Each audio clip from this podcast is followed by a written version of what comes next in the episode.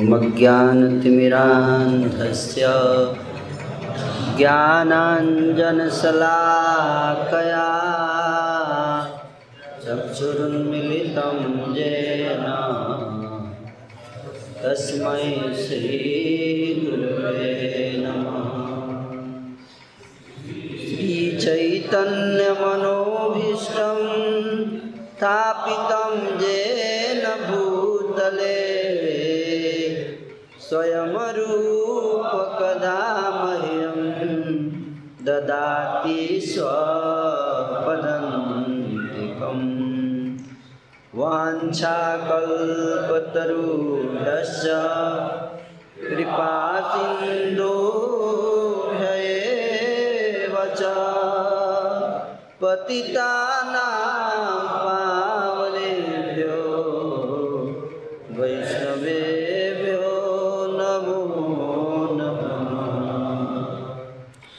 जय जय श्रीचैतन्य जय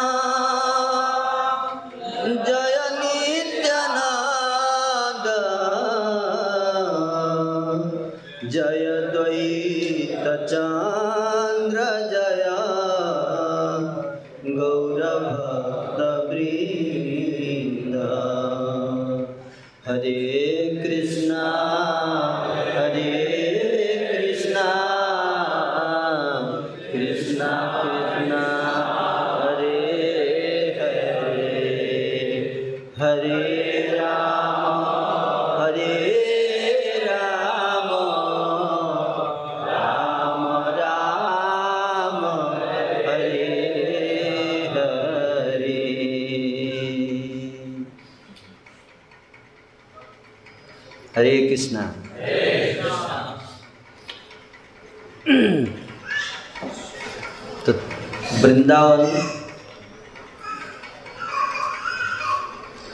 जगन्नाथपुरी और मायापुर।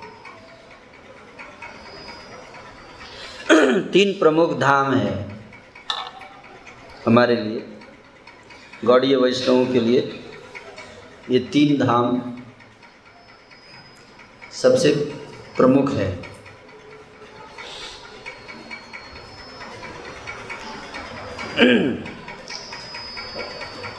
मायापुर एक साधक के लिए बहुत महत्वपूर्ण स्थान है। जो भक्त साधना कर रहे हैं, जिनको अपने पाप और अनर्थ जो भक्ति में बाधा है, उसको दूर करने के लिए मायापुर धाम सर्वश्रेष्ठ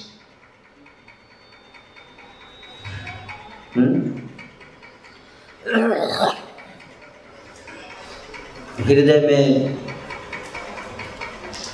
जो अनर्थ छुपे हैं, उन अनर्थों के कारण, अपराध के कारण, पाप के कारण,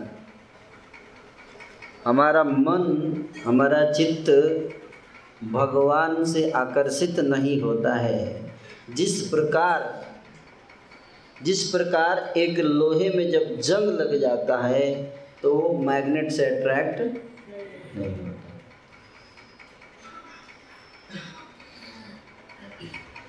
तो उस जंग को हमें साफ़ करना पड़ता है।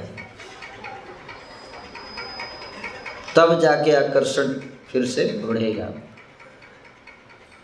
तो इसलिए हरिनाम संकीर्तन के द्वारा मायापुर धाम में जाकर हरिनाम संकीर्तन करने से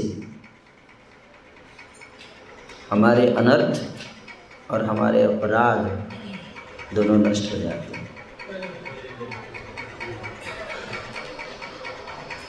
और मायापुर धाम का सबसे खूबसूरत बात क्या है कि वहाँ पे आपकी गलती काउंट नहीं होती है। आपका पाप काउंट नहीं होता। अगर इसलिए अपराध और अनर्थ की अवस्था में साधक को मायापुर धाम सबसे ज़्यादा हेल्पफुल रहता है। और जब हमारे अपराध और अनर्थ थोड़े दूर हो जाते हैं तो फिर भगवान के प्रति आकर्षण बढ़ाने के लिए जगन्नाथपुरी आ जाते हैं। ये धाम जो है वो विप्रलम्ब क्षेत्र है। पूर्व राग विप्रलम्ब जहाँ पर भगवान जहाँ पर श्री भगवान जो है उनसे विरह का आभास करना चाहिए। है ना? भगवान से जितना आप विरह महसूस करेंगे, मान लीजिए कि भगवान से आप उतना निकट जा रहे हैं।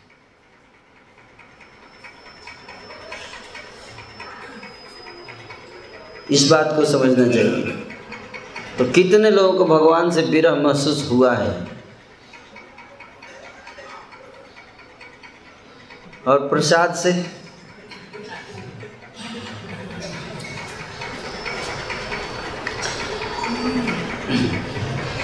भगवान के लिए रोना।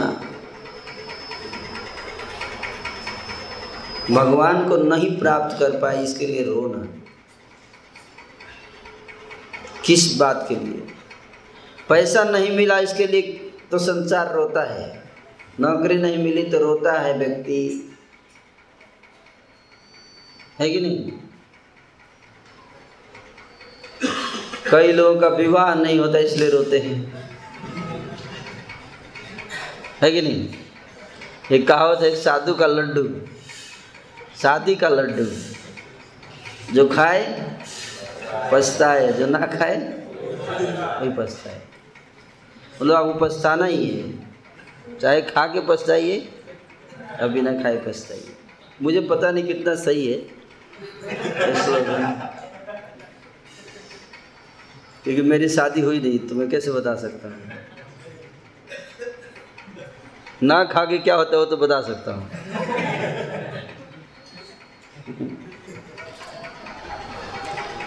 एनीवे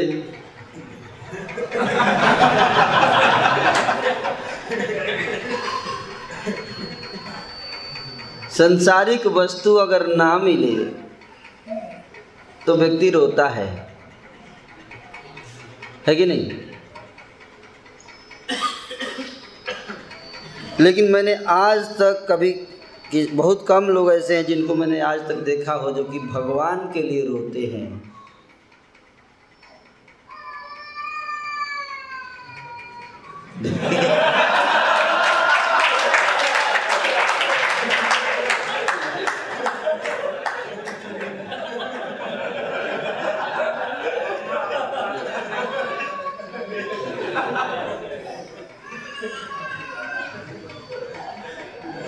ऐसे रोने का।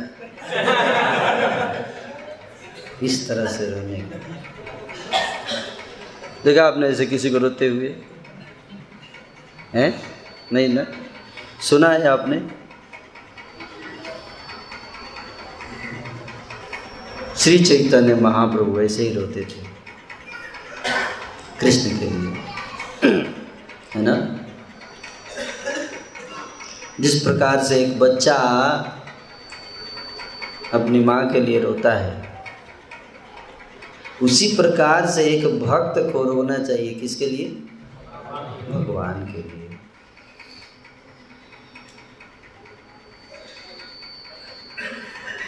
तो भगवान दौड़ के चले आते हैं। हैं? भगवान दौड़ के आते तो इसलिए ये बहुत महत्वपूर्ण है। भगवान से तो प्रेम सारा संसार करने का प्रयास है। भगवान की पूजा सब लोग करते हैं। अलग अलग रूपों में पूजा किए बिना दुनिया का कोई व्यक्ति नहीं रह सकता। है कोई इलेक्ट्रॉन के रूप में पूजा करता है। बोलता है, मैं नास्तिक हूँ, लेकिन वो भी भगवान की पूजा ही कर रहा है इलेक्ट्रॉन में, के रूप में। उसको नहीं पता। हर व्यक्ति भगवान की पूजा करता है, लेकिन पूजा से ज़्यादा इम्पोर्टेंट है भगवान से प्रेम करना। क्या? पूजा से ज़्यादा इम्पोर्टेंट क्या है? प्रेम करना।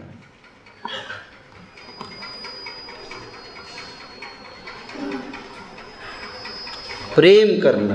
प्रेम और पूजा में कौन ज़्यादा इम्पोर्टेंट है? प्रेम ज़्यादा इम्पोर्टेंट ठीक है?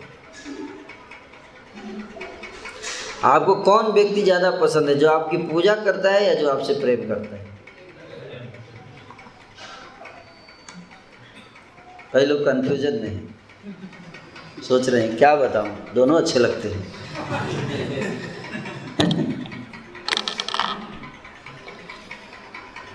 तो दोनों में अंतर है।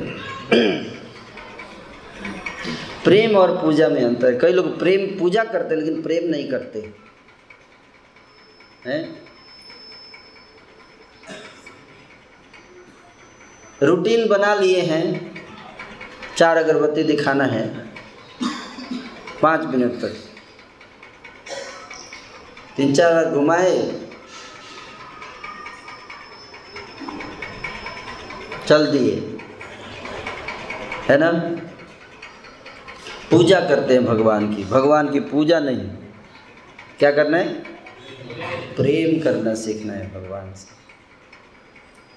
तो पूजा और प्रेम में क्या अंतर? पूजा करके भूल सकते हैं आप व्यक्ति को। फिर अगले टाइम अगले दिन पूजा का टाइम आएगा तो याद कर लीजिएगा। लेकिन प्रेम में क्या अंतर है? प्रेम में क्या होता है? प्रेम में आज प्रेम जिससे होता है ना उसको कभी आप भूल नहीं सकते।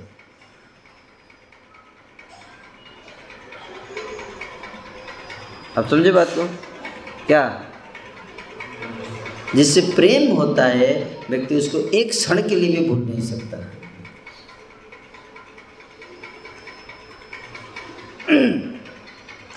तो भगवान से प्रेम किया नहीं जाता है।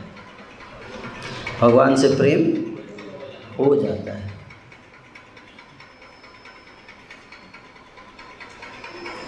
कैसे?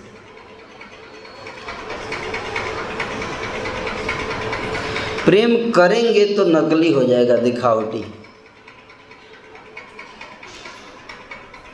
क्या? दिखावटी। है नहीं और कर रहे हैं, क्या बोलते हैं उसको? है? जो है नहीं लेकिन कर रहे हैं, क्या बोलते हैं उसको? पूजा।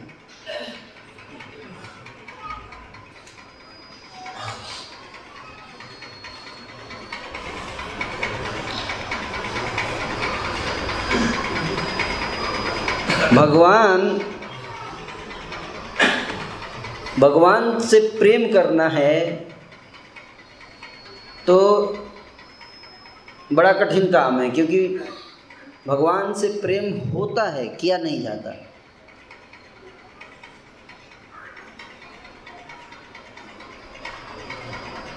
जैसे अगर आपको मैं कहूँ कि आप भगवान से प्रेम करना सीखिए। तो वो तो ठीक है। लेकिन भगवान से प्रेम कीजिए, वो ठीक नहीं है। प्रेम थोपा नहीं जाता। क्या? प्रेम थोपा नहीं जाता है। प्रेम हृदय का स्वतः आकर्षण है। जो उस उस व्यक्ति या उस वस्तु के प्रति अपने आप हो जाता है, जो वस्तु हृदय को अच्छी लगती है। इस और समझ में आ रहा है? सही बोल रहा हूँ मैं कि नहीं? जो चीज़ हृदय को आकर्षित कर ले हृदय उसके प्रति आकर्षित हो जाता है। आप में से कितने लोगों को गुलाब जामुन के प्रति राग भक्ति है?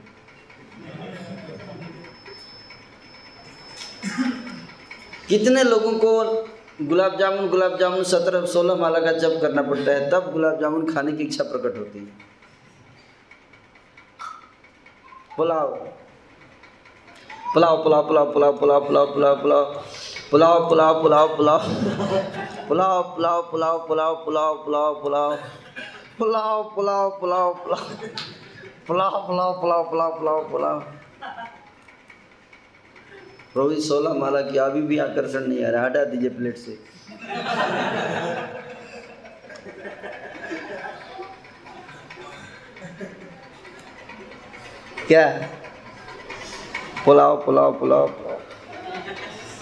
पुलाव पुलाव हैं पुलाव का नाम सुनते ही विकार आ जाता है जीव पर पता नहीं कौन सा सात्विक अष्ट सात्विक या दो सात्विक हैं पुलाव का नाम सुनते ही लार तो निकलने लगता है मतलब विकार हो गया नहीं है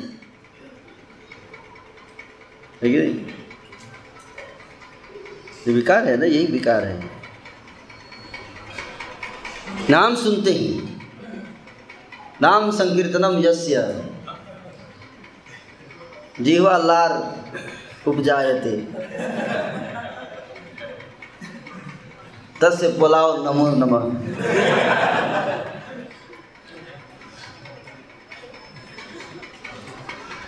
पुलाव का नाम लेते ही जीवा पे अपने आप पानी आने लगता है। मुँह में आता है कि नहीं आता पानी? मेरे का तो बोलते ही आ रहा है। जो भी आपका पिज़्ज़ा मान लीजिए। मॉडर्न लड़कों को पुलाव पुराना हो गया अभी, पिज़्ज़ा बर्गर क्यों? जपने की ज़रूरत पड़ती है? नहीं। स्वतः आकर्षण हो जाता है। क्योंकि टेस्टी लगता है। जो चीज़ टेस्टी लग जाए, जीभ पे रखते ही, फिर उसके बारे में कथा करना पड़ता है। दो घंटे। दो घंटे पुलाव कथा। तब जाके थोड़ा पुलाव से आकर्षण नहीं जीव पे रखते ही, बस प्रभु और कुछ बोलने की ज़रूरत नहीं, समझ गया डालिए डालिए। इसके बारे में थोड़ा बता दूँ आपके बारे, आपको पुलाव के बारे में। नहीं नहीं बाद बाद बताएगा, अभी डालिए उसी तरह से भगवान के अंदर जो रस है, क्या है? रस। रस मतलब टेस्ट समझ में आ रहा है? उसका जो व्यक्ति उसको चख लेता है, चख लेना सिंपल लैंग्वेज बोलते हैं और थोड़ा संस्कृत में थोड़ा और बढ़िया लैंग्वेज आस्वादन, क्या? जो आस्वादन कर लेता है उस रस का तो फिर वो भगवान से प्रेम किए बिना रह नहीं सकता। हो जाता है अपने आप। एक कथा सुनाऊँगा, एक चोर था। कौन था? पुलिस उसको पकड़ रही थी, पीछे भाग रही थी तो चोर जो है बचने के लिए सत्संग में घुस गया। प्रवचन चल रहा था। भीड़ में घुस गया। पुलिस आई, सोची यहाँ तो महात्मा लोग रहते होंगे। कथा में थोड़े ना चोर बैठेगा। पुलिस निकल गई।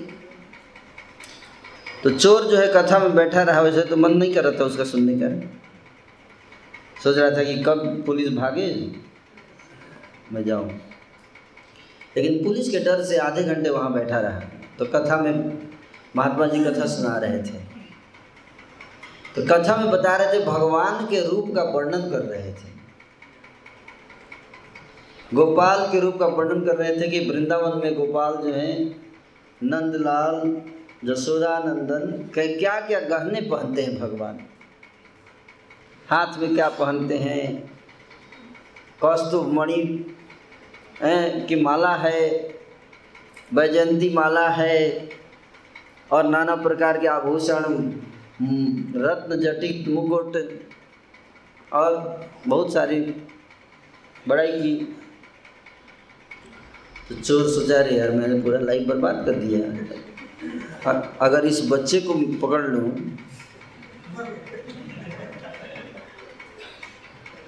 तो फिर कभी दोबारा चोरी करने की ज़रूरत नहीं पड़ी। एक बार ये हाथ में आ जाए। तो जब प्रवचन समाप्त हो गया तो धीरे धीरे महात्मा जी के बगल में पहुँच गया। अब जानते और महात्मा जी के बगल में महात्मा जी एक प्रश्न है आपसे। बोला, क्या प्रश्न है? बोला, ये जो ये जो बच्चे का आप बता रहे थे ना, इसके कहाँ रहता है ये बच्चा? थोड़ा इसका एड्रेस बताएँगे क्या? इसके माता पिता का नाम कुछ बता दीजिए। तो महात्मा जी बोल दिए ठीक है, ये तो वृंदावन में रहता है, गोकुल में। पिता का नाम नंद और माता का जसोदा अच्छा मतलब उधर मिल जाता है। हाँ मिल जाता है, उधर ही रहता है। भगवान का वही गाँव। बोला, बहुत बढ़िया। सीधे वहाँ से निकला, गोकुल पहुँच गया। घर घर जाके ढूंढ रहा है, वो कहाँ है? बच्चे बताए थे वो। नीले रंग का बालक, घन श्याम रंग होगा उसका। उसके आँख जो है कमल के पुष्प के समान होंगे। अधर जो है वो बिल्कुल लाल बिंबा फल के समान लाल होंगे। चरण जो है कमल के समान होंगे। कहाँ है वो? कोई बच्चा ऐसा दिखाई नहीं। ढूंढते तीन दिन उसने प्रतिज्ञा कर लिया जब तक पकड़ूँगा नहीं, खाऊँगा नहीं। भोजन नहीं करूँगा। दो दिन बीत गया, तीन दिन बीत गया, भूख से मर रहा है। रोने लगा, हे भगवान, इस बच्चे से मिला दीजिए प्लीज़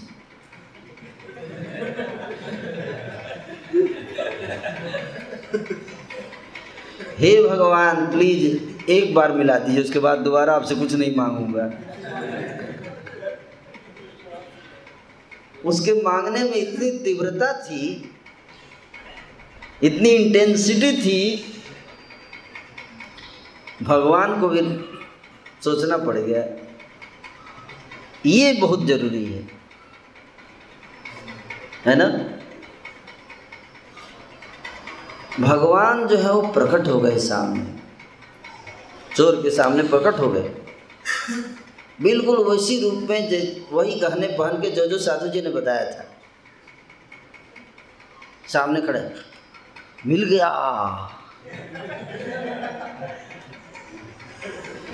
अब चॉकलेट उकलेट लेके गया था पूरा। पॉकेट में कि बच्चा आएगा तो थोड़े पकड़ूँगा, उसको चॉकलेट दिखाऊँगा, है कि नहीं? तो चॉकलेट निकाला पॉकेट से, बोला, इधर आओ बेटा। भगवान बोले, नहीं आऊँगा। आ जाओ।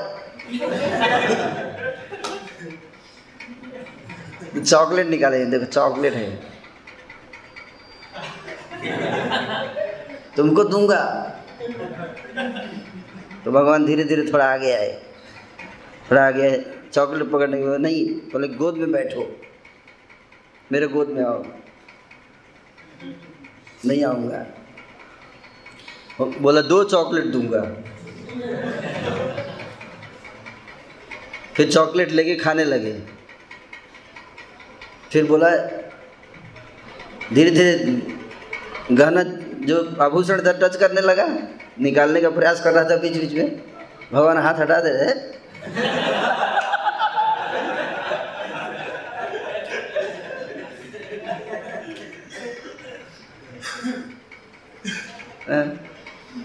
तो बोला, और चॉकलेट दूँ क्या? इस प्रकार से जैसे उसने जैसे ही भगवान के, है ना, चरण के में जो पहने थे, नुपुर पहने थे, उसको खोलने के लिए जैसे ही चरण स्पर्श किया तो उसके रोंगटे खड़े हो गए, आँखों से अश्रु गिरने लगे। है ना? और उसका पूरा हरि बोल हो गया। हरि बोल मतलब समझ रहे हैं ना? शुद्ध सत्य में स्थित। सारे हृदय के विकार मिट गए, खत्म। तो भगवान भी गायब हो गए। अब वो पागल हो गया। क्या हो गया? पागल। किस किस, कैसा पागल? कृष्ण प्रेम में पागल। अब वो ढूंढता रहा पूरा, हे प्रभु, कहाँ हैं आप? वो रूप देख लिया आप। अब कहाँ उसको चैन वो रूप ऐसा था जिसको देखने के बाद अब कोई दूसरा रूप अब सुंदर नहीं लगता। और आकर्षण, उससे ज़्यादा आकर्षण कुछ है ही नहीं। इसको कहते हैं, हो जाता है। क्या? हो जाता है। जब आप कोई स्वादिष्ट चीज़ चख लेते हैं तो उससे अपने आप प्रेम हो जाता है। समझ में आ रहा है प्रभु? माता जी लोग समझ में आ रहा है? पीछे समझ में आ रहा है? उसी तरह से भगवान के बारे में अगर आप समझ लेंगे, सुन लेंगे अच्छे से, ध्यान से, विश्वास, श्रद्धा के साथ तो आपका हृदय स्वतः उनके प्रति, क्योंकि हम एक्चुअली उन्हीं को ढूंढ रहे हैं। भगवान को ही हम लोग ढूंढ रहे हैं। परछाई में। तो इसलिए भगवान के बारे में जब हम सुनते हैं, केवल सुनते नहीं हैं, श्रद्धा से सुनते हैं, सुनने में और श्रद्धा से सुनने में अंतर है। सुनते हैं, लेकिन श्रद्धा से नहीं सुनते, दोनों में अंतर है। क्या अंतर है? कि श्रद्धा सुनना सुना, अरे ठीक है, ये थोड़ा बढ़ाया चढ़ा के ही बोल रहे हैं लगता है। ऐसा थोड़े होगा। लिखित, किसी ने लिख दिया कहानी, अब प्रभु जी सुना रहे हैं। ठीक है कुछ ज़्यादा ही बढ़ा, चढ़ा के बोल रहे हैं। ऐसे थोड़े होता होगा। ये क्या कहते आपने सुन लिया, लेकिन श्रद्धा नहीं है। क्या? उस चोर को श्रद्धा थी। क्या थी? किसमें? साधु के शब्द में। समझ में आया? उसने सोचा कि साधु जी बोल रहे बच्चा होगा ही। हालाँकि उसको ज़्यादा ज्ञान नहीं है शास्त्र का। लेकिन उसको एक क्लियर होगा कि ये बच्चा होगा कहीं कहीं है, मिल जाएगा, चाहे प्रयास करूँगा तो। समझ में आ रहा है? प्रयास करूँगा तो मिल जाएगा। तभी तो उसने प्रयास करना शुरू किया। यस और नो इसको कहते हैं श्रद्धा। भारत में लोग हिंदू कई सारे हैं तप मंदिर भी जाते हैं और साथ साथ डार्विन थ्योरी भी पढ़ते हैं। डार्विन थ्योरी जानते हैं ना? उसके अनुसार भगवान का अस्तित्व नहीं है। तो मंदिर में आके और जगन्नाथ जी का स्तोत्र पढ़ते हैं और कॉलेज में जाकर डार्विन स्तोत्र। डार्विन स्तोत्र जानते थ्योरी ऑफ़ एवोल्यूशन अब लोगों को अगर आप डार्विन थ्योरी पढ़ते हैं तो मंदिर कैसे जाएँगे? दोनों संभव? कॉन्ट्राडिक्टरी है ये सो नो कॉन्ट्राडिक्शन है ना, वो तो बोलता है भगवान है नहीं। सब केमिकल से आया है। और इधर आते हैं, भगवान के पास तो बोलते हैं कि केमिकल भगवान से आया है। अभी समझ में नहीं आ रहा है उसको। तो इसलिए ज़्यादातर लोग जो आधुनिक शिक्षा पद्धति से पास आउट हुए हैं उनके हृदय में श्रद्धा बहुत कठिनाई से आती है। श्रद्धा आना बहुत कठिन हो जाता है, क्योंकि डार्विन का संग किया। थ्योरी के माध्यम से। Darwin effect very powerful very powerful effect Darwin का। है ना?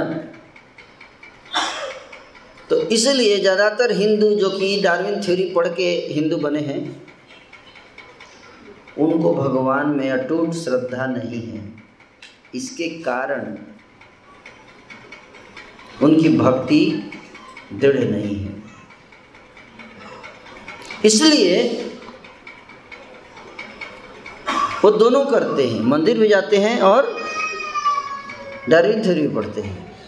एग्ज़ाम में डार्विन लिख के आएँगे। अब मंदिर में भगवान से प्रे करेंगे कि पास करा दीजिएगा। भगवान बोले तो तूने गलत थ्योरी लिखा, प्रभु क्या करे? जो भी था लिखना पड़ेगा। तू तो लिख के आया कि मैं हूँ ही नहीं। अब इधर में, फिर इधर से बोल रहा है कि पास करा दीजिए। अब भगवान बड़े सोच में पड़ जाते कैसे डील करूँ ऐसे लोगों से? और लोगों को भी विश्वास नहीं है, पता नहीं इस मंदिर में होंगे कि नहीं होंगे भगवान। लेकिन फिर क्यों जाते हैं हिंदू मंदिर? इन केस बाई चांस अगर हो गए तो वैसे तो है नहीं। बट मैं रिस्क नहीं लेना चाहता, एक परसेंट चांस है होने का। तो रिस्क क्यों लेने का? जाके थोड़ा घंटा बजा ही देते हैं। वैसे चांस कम है, डार्विन थ्योरी के बताता है कि वैसे चांस कम है। लेकिन क्यों हम थोड़ा भी रिस्क लें? चले ही जाते हैं, एक दो घंटा बजा ही देते हैं, एक दो नारियल चढ़ा ही देते हैं, फोड़ देंगे वहाँ। अगर हो गए तो काम बन जाएगा, नहीं हुए तो डार्विन तो चल ही रहा है। तो इस प्रकार की श्रद्धा है। आप समझे बात को? ये श्रद्धा जो है, वो भगवान तक लेकर नहीं जा सकती हमको। इसलिए पक्की श्रद्धा होनी चाहिए। कैसी? पक्की। भगवान हैं। भगवान हैं। इसलिए आधुनिक समाज, आधुनिक शिक्षा पद्धति जो है, उसके द्वारा पास हुआ व्यक्ति भगवान में उसकी श्रद्धा बहुत कमज़ोर हो जाती है। इसलिए वो हर चीज़ को डाउट से देखता है। उसको उसी प्रकार की ट्रेनिंग दी जाती है स्कूल कॉलेज में। कहाँ है भगवान? बंदर पहाड़ लेके थोड़े उड़ सकता है यार। क्या क्या लिख दिया गया तेरे किताब में? ऐसे थोड़े हो सकता है यार, बंदर पहाड़ लेके उड़ गया। कौआ बोलता है, काक भुजुंडी अरे यार, तेरे वाल्मीकि लोग आदमी उदमी नहीं मिला क्या? कौआ से कथा कराते हैं।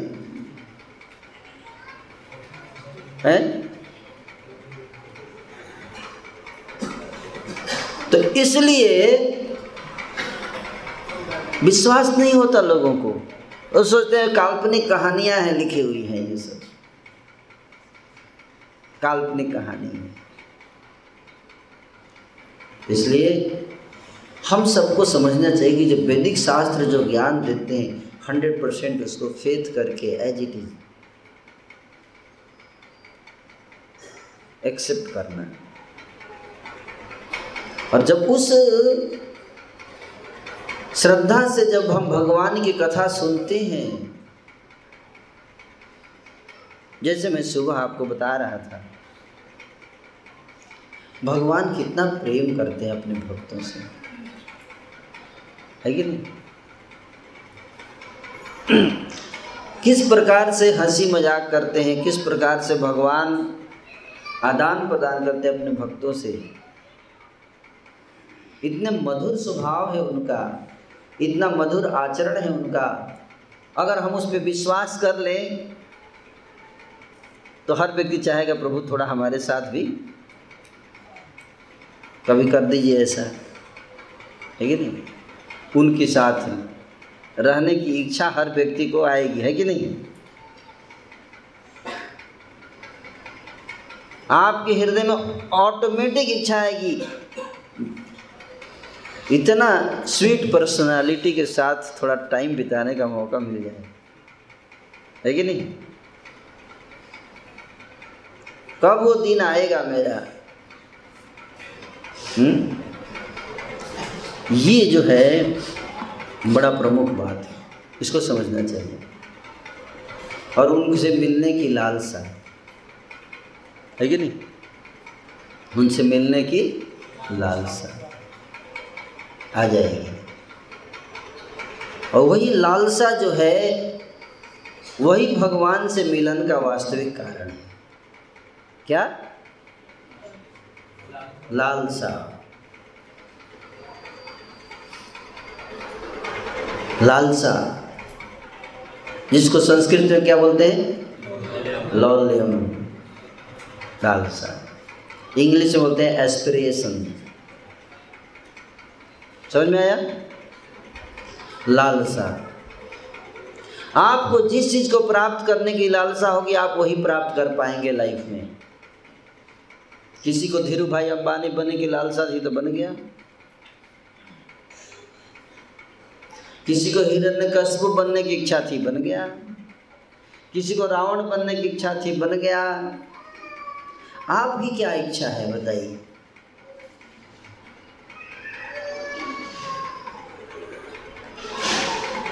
किसी को गोपी बनने की इच्छा है तो बन जाए हमारी क्या इच्छा है?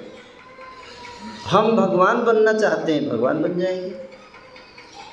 भाई, पाँच दिन के लिए बनेंगे, लेकिन बनेंगे।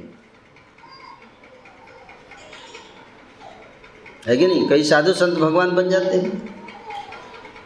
नहीं बनते।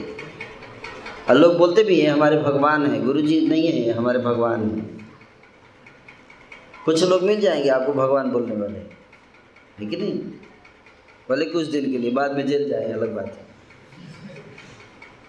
है कि नहीं? भगवान कहे जे एक ऐसा व्यक्ति मिला था मुझसे, वो बोल रहा था कि मैं भगवान साइंस भगवान मेरे, भगवान है। तो मैं बोला, आपका भगवान साई, भगवान कैसे हो सकते हैं? वो तो व्हील चेयर पर चलते हैं। बोला, नहीं नहीं, वो उनकी लीला है। बाथरूम में पैर टूटने की लीला हाँ। रियल बता रहा हूँ, मैं मज़ाक नहीं कर रहा हूँ। रियल बता रहा हूँ, जब मैं जॉब कर रहा था तो बेंगलोर से पटना जा रहा था तो रास्ते में एक फॉरेनर था। वो साईं बाबा का भक्त था। तो मेरे से मिल गया तो मैंने उसको बोला कि आपके भगवान तो व्हील चेयर पर चलते हैं। ये कैसे भगवान है? बोला, नहीं नहीं वो डैडी जी लीला है। मैं बोला, उनका पैर तो बाथरूम में गिर के टूटा भगवान का पैर बाथरूम में कैसे टूटेगा? कैसे टूट जाएगा पैर? बोला, ये तो भगवान की लीला है। भगवान लीला करते हैं भक्तों के आनंद के लिए। ये कौन सा आनंद तेरे को?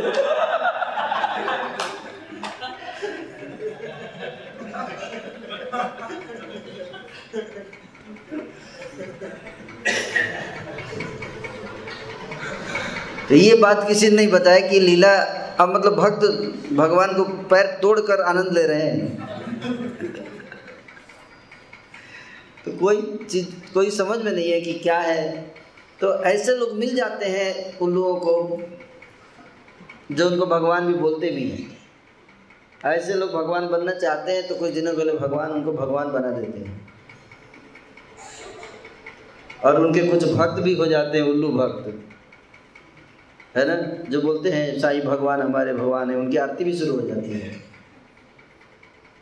साईं बाबा मेरे घर आओ साईं, हमरे मिटाओ।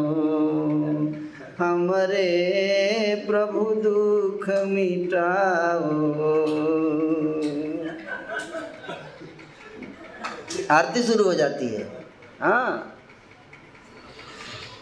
बताइए।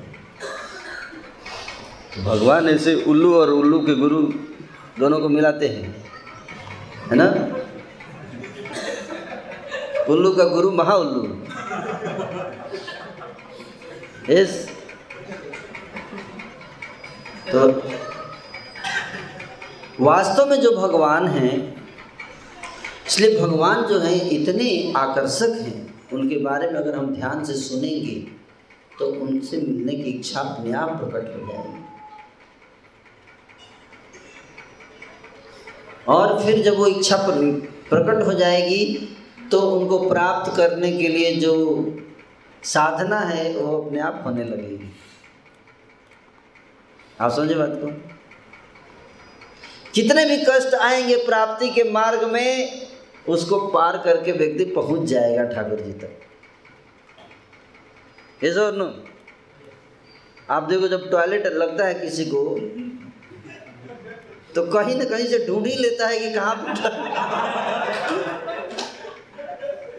चाहे कोई किताब थोड़े ना होती है, ग्रंथ होता है टॉयलेट ग्रंथ, जो बताता है कि पूरा एकदम पाँच मिनट के अंदर ढूंढ के निकाल देगा।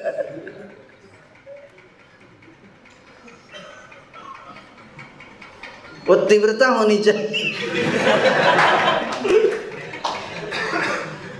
और डिपेंड करता है कितना ज़ोर से लगा है। जिसका ज़ोर से नहीं लगा, वो ठीक है क्लास के बाद देखते हैं। पॉइंट ये है कि कितना इंटेंसिटी है आपकी कितनी तीव्रता है भगवान को प्राप्त करने के लिए। वो तीव्रता आ जाए तो भगवान को, फिर उसमें कितना भी बाधा होगा, कितना भी बाधा होगा, व्यक्ति उसको पार करने के लिए तैयार हो जाता है। है कि नहीं? जैसे ठाकुर बिलो मंगल थे, एक, उनको प्रेम हो गया था एक वेश्या से। जिसका नाम था चिंतामणि। उसके बिना रह नहीं पाते थे। यहाँ तक कि जिस दिन उनके पिताजी का देहांत हुआ, अब टाइम हो गया था उससे मिलने का। तो ये पिताजी का टेंशन नहीं था। वो सोच रहे, कब ये जलाए और भागू वहाँ?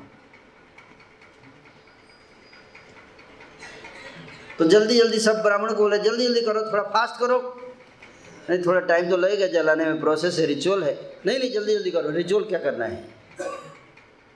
जल्दी कर दो। नहीं, अब आग लगा दिया शरीर में जल रहा है तो बोल रहे ये आग भी इतना स्लो क्यों जला रहा है? जल्दी जलाए, फिर मेरे को जाना है मिलने, चिंतामणि से। अभी आधा ही जला था, परमिशन लेके पंडित से निकल गए। मैं जा रहा हूँ, अब तो पूरा जल ही जाएगा, आधा जल गया है तो। अब क्या यहाँ खड़ा होके होगा? और जब घर गए तो अचानक आसमान में आंधी बादल छा गए, इतने ज़ोर से आंधी चलने लगी, बारिश होने लगा। नौकर बोला, मालिक, जाइए मत। बहुत तेज बारिश हो रही है, आप खतरा आ सकता है, वृक्ष गिर सकता है। बोला, कुछ नहीं, मेरे को जाना है मिलने उससे। कुछ भी हो जाए, मेरे को उससे मिलने जाना है। निकल पड़े आंधी तूफ़ान में, रास्ते में नदी आती थी। जो नदी में इतना पानी होता, पूरी नदी लबालब भरी हुई थी, बाढ़ आ गई थी। कोई नाव भी नहीं था, कैसे पार करेंगे? एक लकड़ी टुक, का टुकड़ा तैरते हुआ आया, उसी को पकड़ के पार होने लगे। जब बीच नदी में पहुँचे, ध्यान से देखा तो लकड़ी नहीं था, वो मुर्दा था। मुर्दा डेड बॉडी को लेकर पार हो रहे थे, तैरते हुए। नदी पार करके गए, रात का समय था, दरवाज़ा बंद था। दीवाल को सोचे, दीवाल को फांद के चला जाऊँगा। लेकिन दीवार ऊँची थी, कैसे जाएँगे? रस्सी लेकर आए नहीं थे। ढूँढने लगे, कोई रस्सी तो नहीं है। एक रस्सी दिखा, उसको पकड़ के चढ़ने लगे। जब ऊपर गए तो तो दिखेगी तो सांप है। सांप को पकड़ के दीवार पे चढ़ गए। और कूद कर जैसे ही गए, चिंतामणि का दरवाज़ा खटखटाने उसने दरवाज़ा, इतनी रात, इतनी आंधी, बारिश में कौन आया? दरवाज़ा खोलती है तो देखती है बिलवा मंगल बोले, बिलवा मंगल, इतनी रात गए, तुम कैसे पहुँच गए? इतनी आंधी तूफ़ान में। बोले, चिंतामणि, मेरे हृदय में जो तुमसे प्रेम जो जल रहा है ना, इसके आगे आंधी तूफ़ान की दुनिया कोई शक्ति मुझे तुमसे अलग नहीं कर सकती।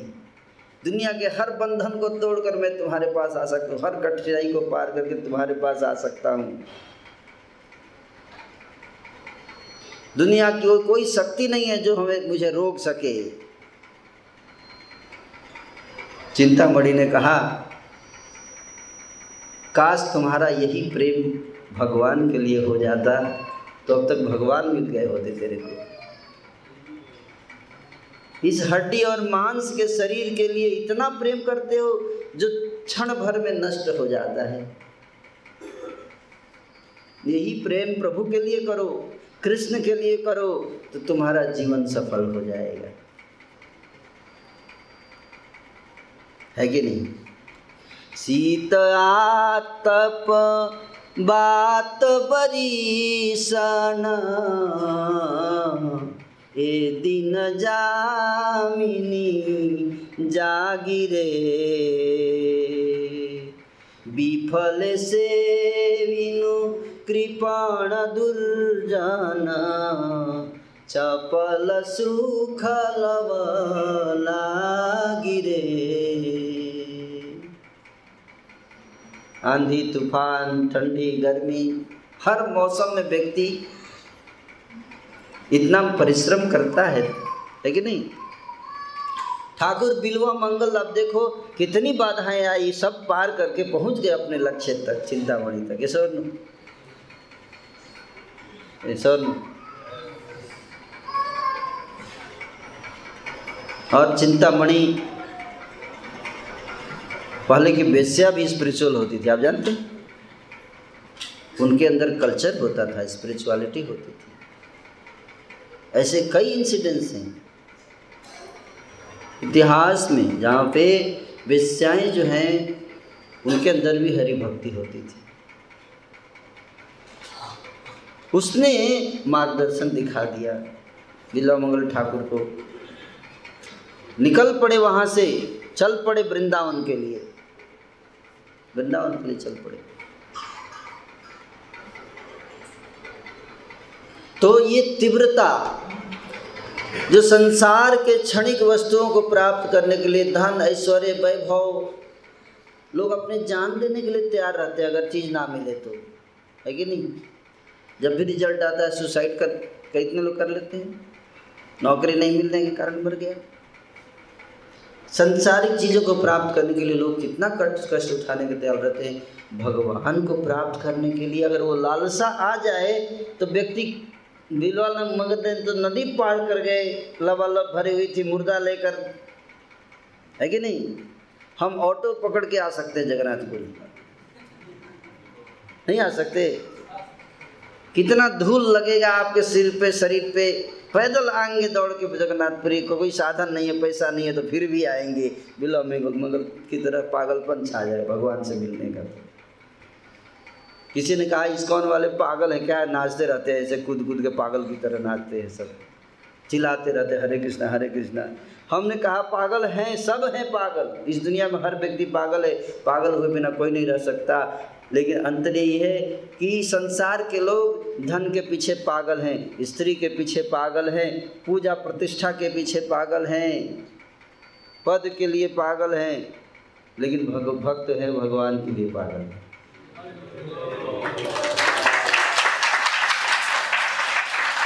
और पागल होना ही है तो ठाकुर जी के लिए बनो ना। ये नो। जिनको प्राप्त करने के बाद दोबारा कुछ प्राप्त करने की इच्छा नहीं रह जाएगी। भगवान ऐसे तो ये लालसा, कब वो दिन आएगा मेरा? है?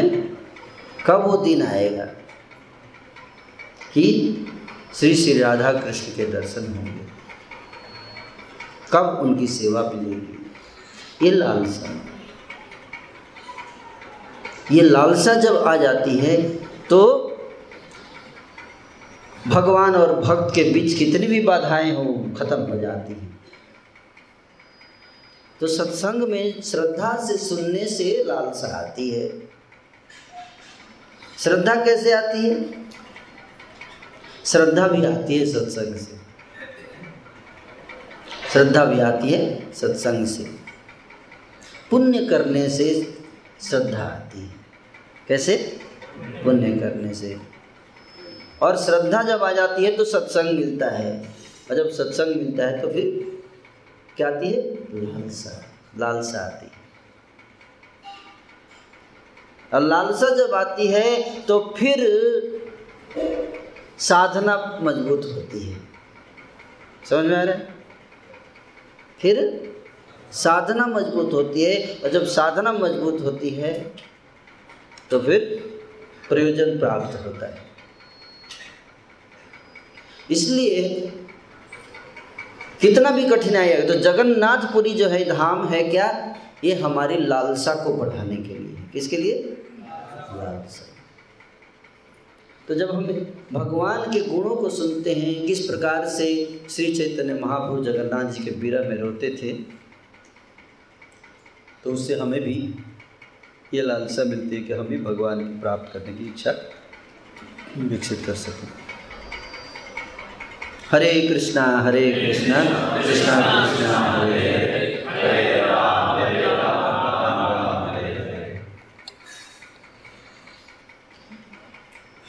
तो जगन्नाथपुरी। जगन्नाथपुरी धाम जो है, यहाँ पे भगवान जगन्नाथ जी का मंदिर है, कृष्ण बलराम सुभद्रा। ब्रह्मा जी सृष्टि की जब रचना कर रहे थे तो उन्होंने सृष्टि बनाने के बाद जीवात्माओं के ऊपर नज़र डाली और उन्होंने देखा कि संसार में जीव इतना दुखी है। कोई मर रहा है, कोई तड़प रहा है, कोई मार रहा है, कोई भूख से तड़प रहा है, कोई प्यास से तड़प रहा तड़प रहा है, कोई क्रोध से तड़प रहा है कोई सर्दी से मर रहा है, कोई गर्मी से मर रहा है, इतनी कोई प्यासा है, कोई भूखा है। ब्रह्मा जी को दया आई। भगवान से प्रार्थना की कि हे प्रभु, सृष्टि तो आप बना रहे हैं। आपकी आज्ञा से मैं सृष्टि बना रहा हूँ, लेकिन इस सृष्टि में जीवों के दुख को देख कर रहा नहीं जाता मुझे।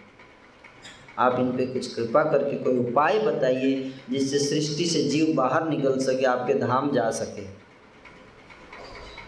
भगवान बोले, ब्रह्मा, उपाय तो मैंने बना रखा है।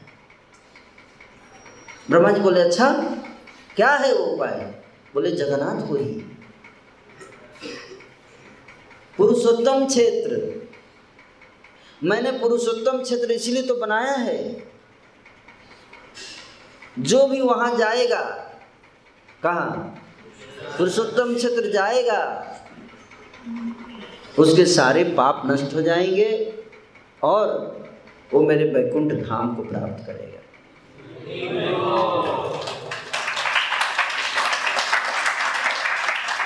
फिर उसको जन्म मृत्यु के चक्कर में फंसना नहीं पड़ेगा। ब्रह्मा जी बोले, आँखें बड़ी हो गई क्या? सच में? सच में ऐसा कोई जगह है क्या? भगवान बोले हाँ विश्वास नहीं होता तो तुम जाके खुद देख लो। तो पहली जो पुरुषोत्तम क्षेत्र इसको बोलते हैं, जगन्नाथपुरी का दूसरा नाम है पुरुषोत्तम क्षेत्र। पहली यात्रा जगन्नाथपुरी की किसने की थी? ब्रह्मा जी ने। फ़र्स्ट यात्रा। स्वयं ब्रह्मा जी आए उस समय यहाँ पर जगन्नाथ जी नहीं थे। उस समय नील माधव थे। भगवान के एक विग्रह है जो चतुर्भुज रूप में, जो नीलमणि रत्न से जिनका विग्रह निर्मित हुआ है, वो नील माधव चार भुजा। कल आप अलारनाथ गए थे तो चार भुजा वाले भगवान देखे? उसी रूप में थे, लेकिन उनका जो विग्रह था वह ब्लैक कलर के थे, लेकिन यहाँ पे जो नील माधव थे वो किस कलर में थे? नीलमणि के कलर में। नीलमणि रत्न से ही बना हुआ विग्रह। लक्ष्मी और नीलमणि। ब्रह्मा जी ने दर्शन किया, हृदय तृप्त हो गया, प्रार्थना किए तभी एक आश्चर्यजनक दृश्य देखा ब्रह्मा जी ने। क्या था? उन्होंने देखा कि एक कौआ उड़ते हुए आया। कौआ और कौआ उड़ते हुए ऐसे कलाबाजी दिखाते ना कौए ऐसे? ऐसे कलाबाजी दिखा रहा था और सरोवर था वहाँ पे, जिसका नाम था रोहिणी कुंड। क्या? रोहिणी कुंड। तो कौआ ऐसे रोहिणी कुंड के ऊपर कलाबाजी दिखा रहा था, गलती से उसका पंख टच हो गया पानी में। और जैसे ही पंख पानी में टच हुआ, जल में रोहिणी कुंड के तुरंत चतुर्भुज रूप धारण कर लिया उसने। चार भुजा।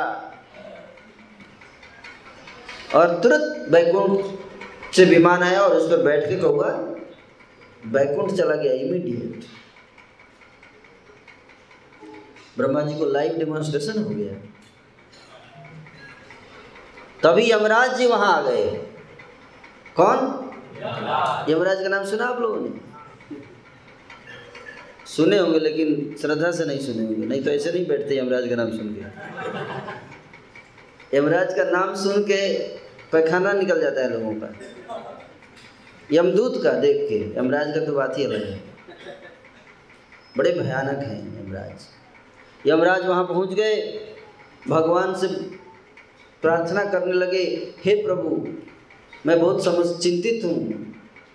मेरी चिंता को दूर कीजिए। भगवान ने पूछा, क्या चिंता है आपकी? बोले कौए को देखकर चिंता हो गई है। बोले, क्यों? प्रभु कौए को आपने बैकुंठ भेज दिया। है? बोले, क्या करूँ? उसने रोहिणी कुंड का जल टच कर लिया। बोले, प्रभु ऐसी इस तरह तो काम कैसे चलेगा? पापी लोग ऐसे जल जल टच कर करके चले जाएँगे बैकुंठ तो मेरा क्या होगा? मैं तो अनएम्प्लॉयड हो जाऊँगा।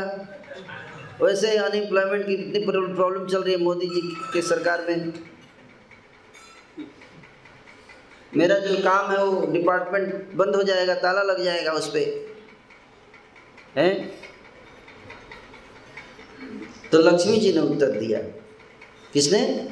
लक्ष्मी जी ने बोला यमराज आप अपना डिपार्टमेंट खोले रखिए दिल्ली के लिए बॉम्बे के लिए हैं अहमदाबाद के लिए गाज़ियाबाद के लिए पटना के लिए लखनऊ के लिए गया के लिए बरेली के लिए रुद्रपुर के लिए हैं गुड़गांव के लिए लखुआ के लिए। है, जो भी हो। लेकिन पुरुषोत्तम क्षेत्र के लिए नहीं। इधर आँख मत डालना। इधर जो आता है, उसके ऊपर आँख मत डालना। है? तो इस प्रकार से लक्ष्मी जी ने स्वयं इस धाम की महिमा का वर्णन किया।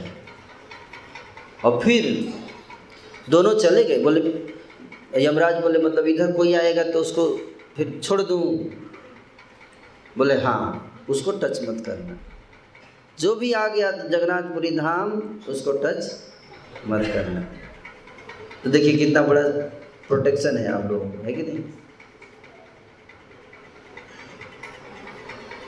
तो आप सबका सौभाग्य है कि आप सब इस धाम में आए हैं। जगन्नाथ जी की कृपा प्राप्त करने के लिए।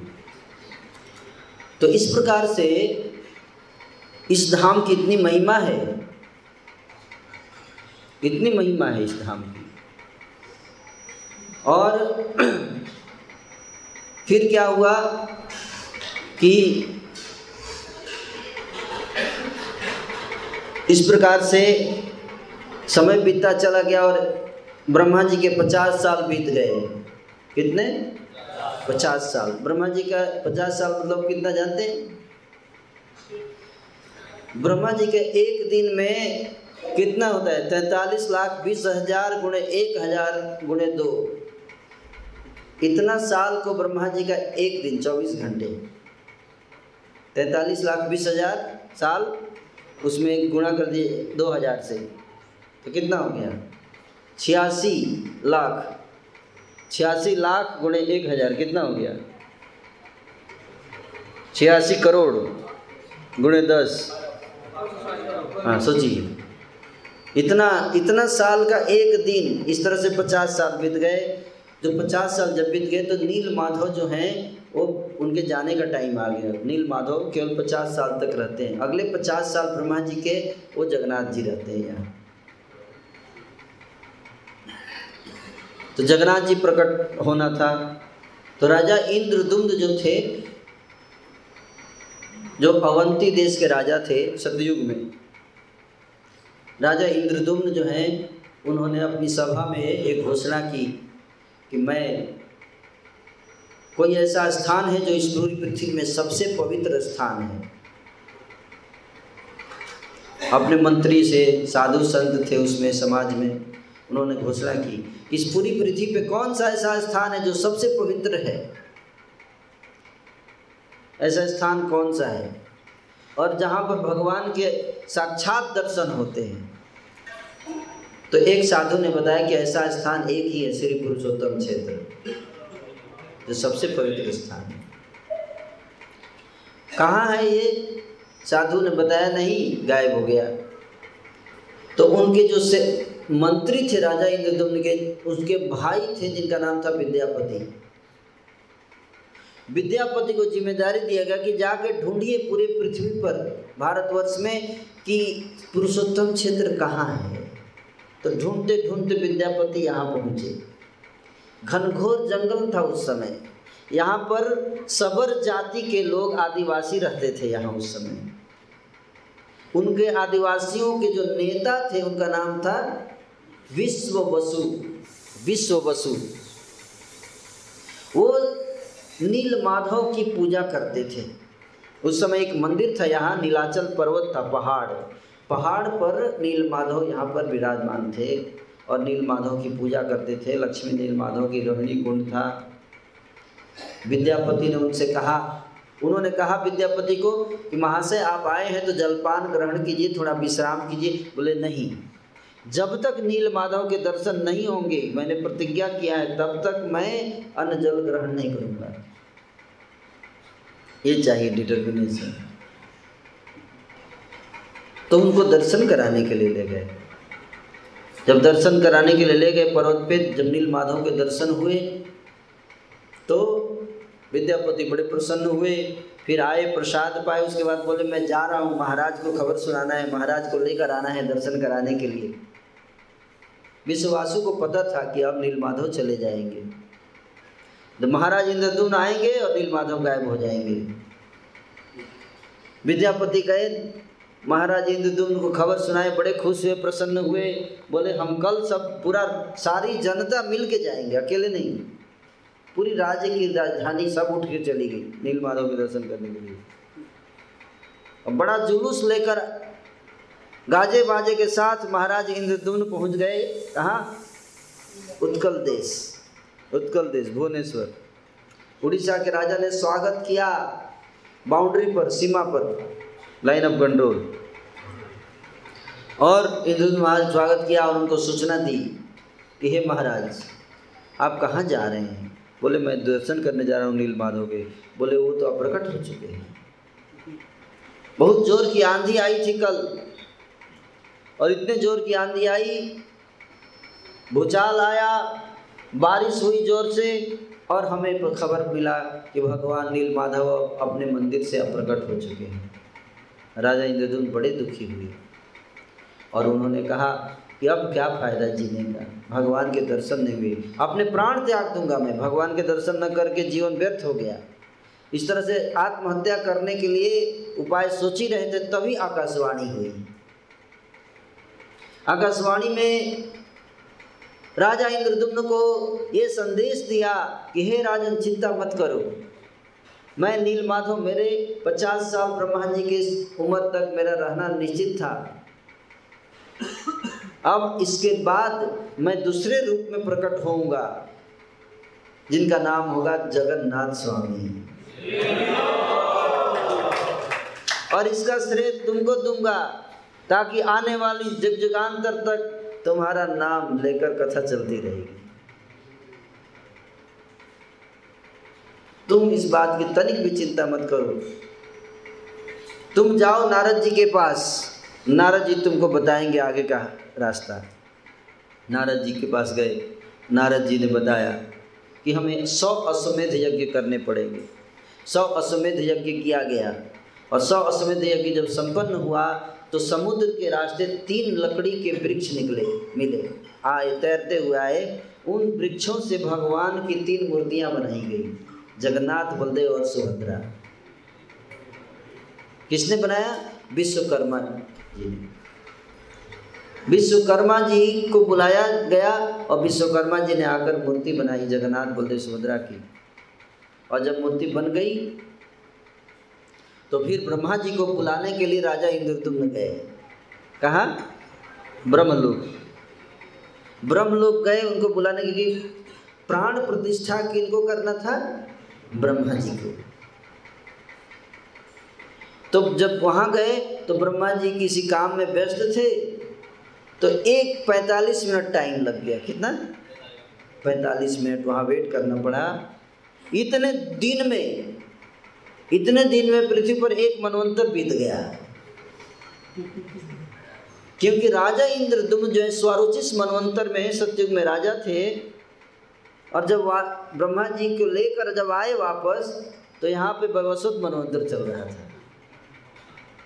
सब नष्ट हो गया था, केवल उस मंदिर को, उस विग्रह को छोड़कर, बाकी सब नष्ट हो गया था।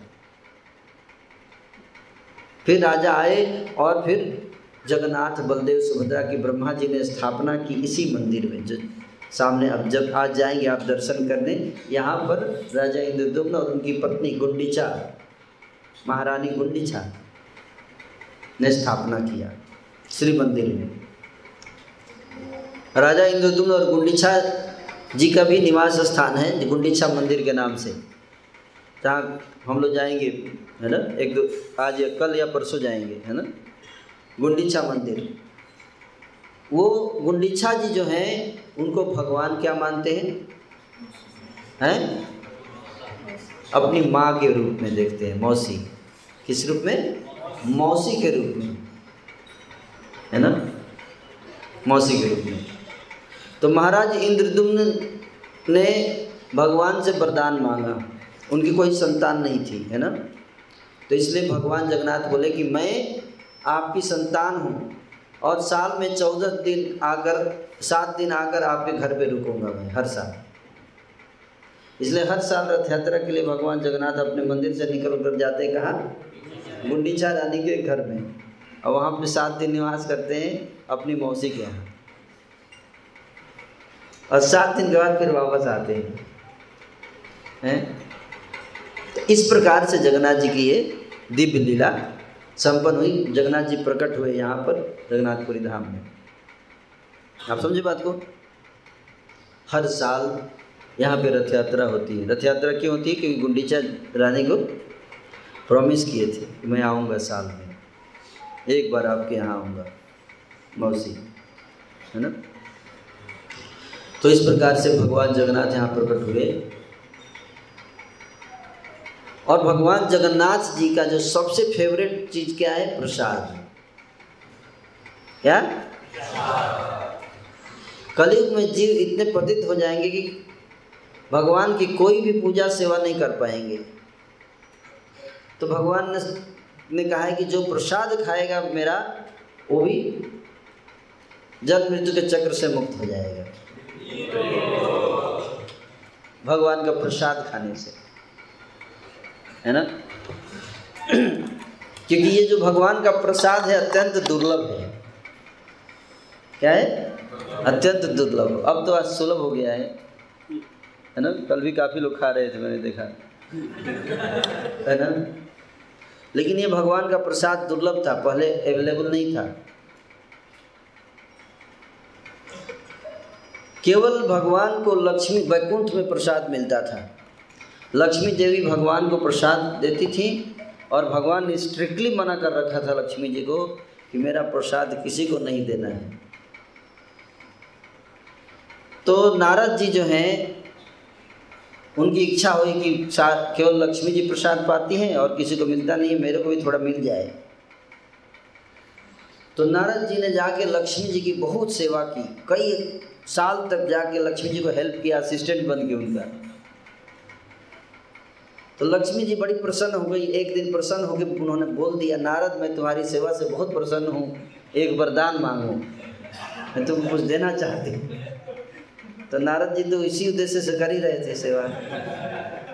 कि कब वो दिन आएगा और लक्ष्मी जी बोलेंगी वरदान मांगने को? वरदान क्या मांगना है वो तो क्लियर था शुरू से ही। तो लक्ष्मी जी को उन्होंने वरदान मांगा, है ना, नारद जी ने। कि हे माता पहले प्रॉमिस कीजिए कि जो मांगूँगा तुम, आप दे देंगी।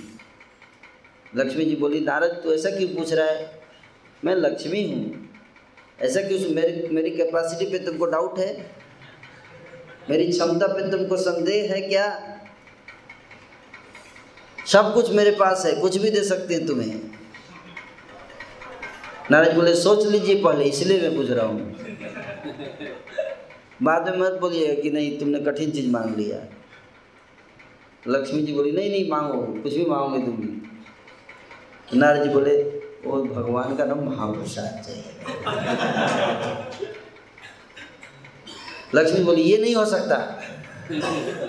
मैं कुछ भी दे सकती हूँ, लेकिन जो चीज़ भगवान ने मना किया, उनकी आज्ञा कैसे तोड़ सकती हूँ? ये संभव नहीं है, नारद। नारद जी बोले, फिर और कुछ मैं मांगूँगा नहीं। देना है तो दीजिए, नहीं तो जाइए।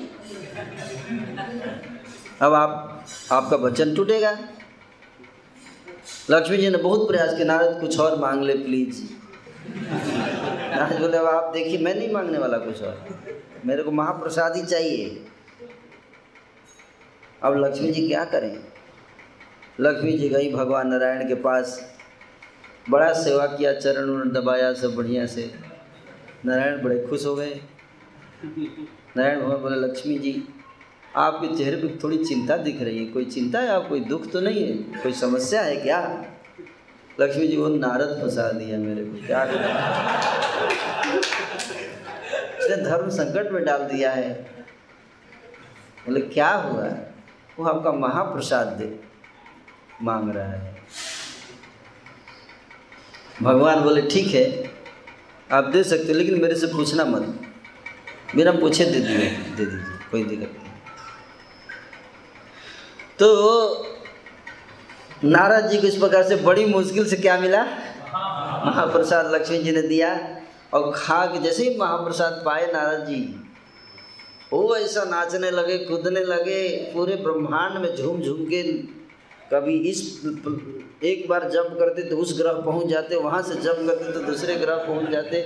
सब लोग आश्चर्य के नारद को हो क्या गया है? और जंप करते करते पहुँच गए कैलाश लोग तो शिव जी ने देखा, नारद, उनको बड़ी ईर्ष्या हो गई। आज इतना खुश क्यों नज़र आ रहा है? नारद, क्या हुआ तुमको? भाई है ना दोनों? नारद? नारद जी बोले, नहीं बताऊँगा। नारद, प्लीज़ बताओ, तुम इतना खुश कैसे दिख रहे हो? इतना कूद कूद क्यों नाच रहे हो? क्या हुआ? मैं भी इतने माला करता हूँ।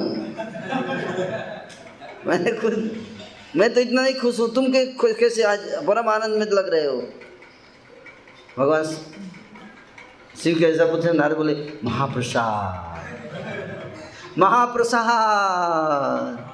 महाप्रसाद बोले, महाप्रसाद। क्या महाप्रसाद?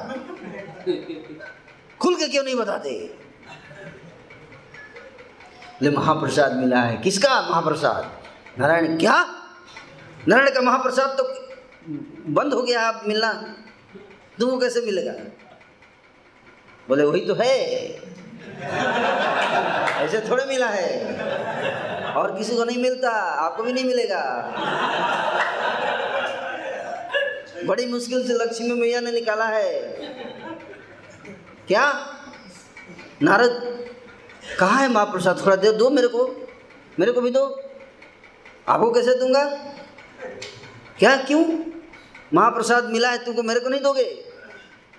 बोले, वो तो खा गया मैं अभी बच्चा नहीं। क्या? तूने अकेले खा गया? महाप्रसाद तो बांटना चाहिए। तो बांटना चाहिए, लेकिन अब याद नहीं रहा, मैं क्या करूँ? देखा तो भूल गया सब। प्रसाद देखता आदमी भूल ही जाता है सब कुछ भूल गया सब कुछ। तू मेरे को भूल गया। मेरे अपने भाई को भूल गया तू। मतलब क्या करो? भूल गया खा गया सब। और चाट भी रहे थे हाथ। तो उनका हाथ पकड़ लिया। दिखा अपना हाथ। कुछ तो होगा। तो एक कण, एक छोटा सा कण जो है बचा हुआ था, चिपका हुआ था। और भोलेनाथ ने वो खा लिया। वो खाए, ऐसे आवेश में आ गए वो भी नाचने लगे। खूब ज़ोर से नाच रहे हैं, खूब ज़ोर से नाच रहे नारद जी देखे अब उनका नाचना बंद। ये तांडव ऐसा नहीं। वो भागे वहाँ से अभी तो गए।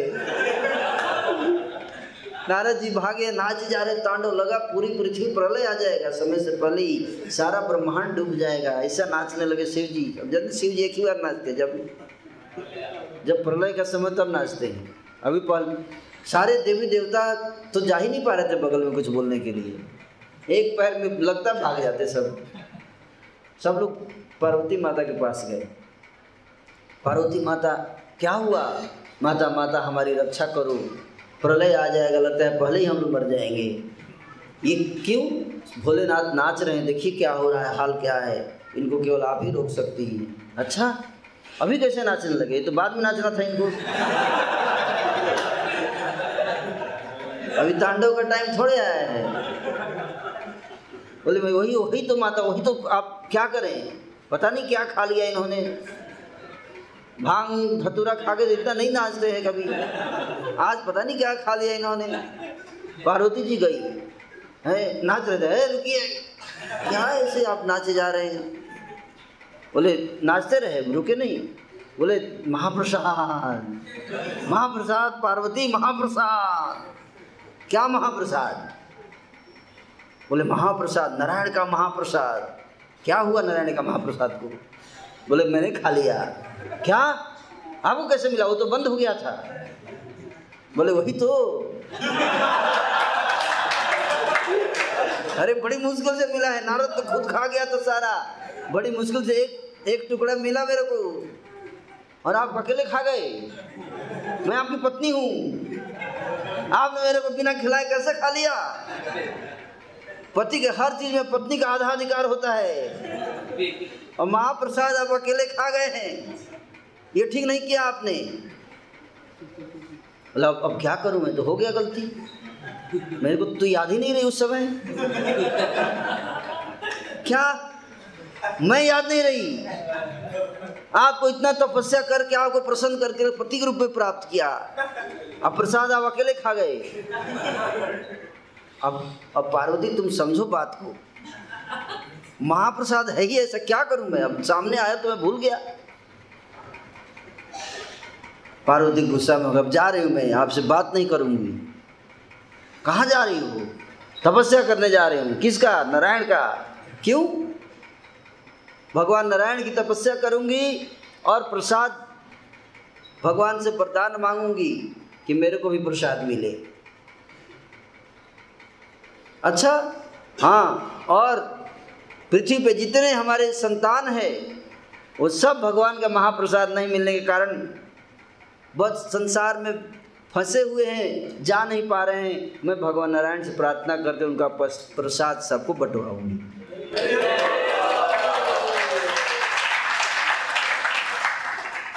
शिव जी बोले, रुक जाओ।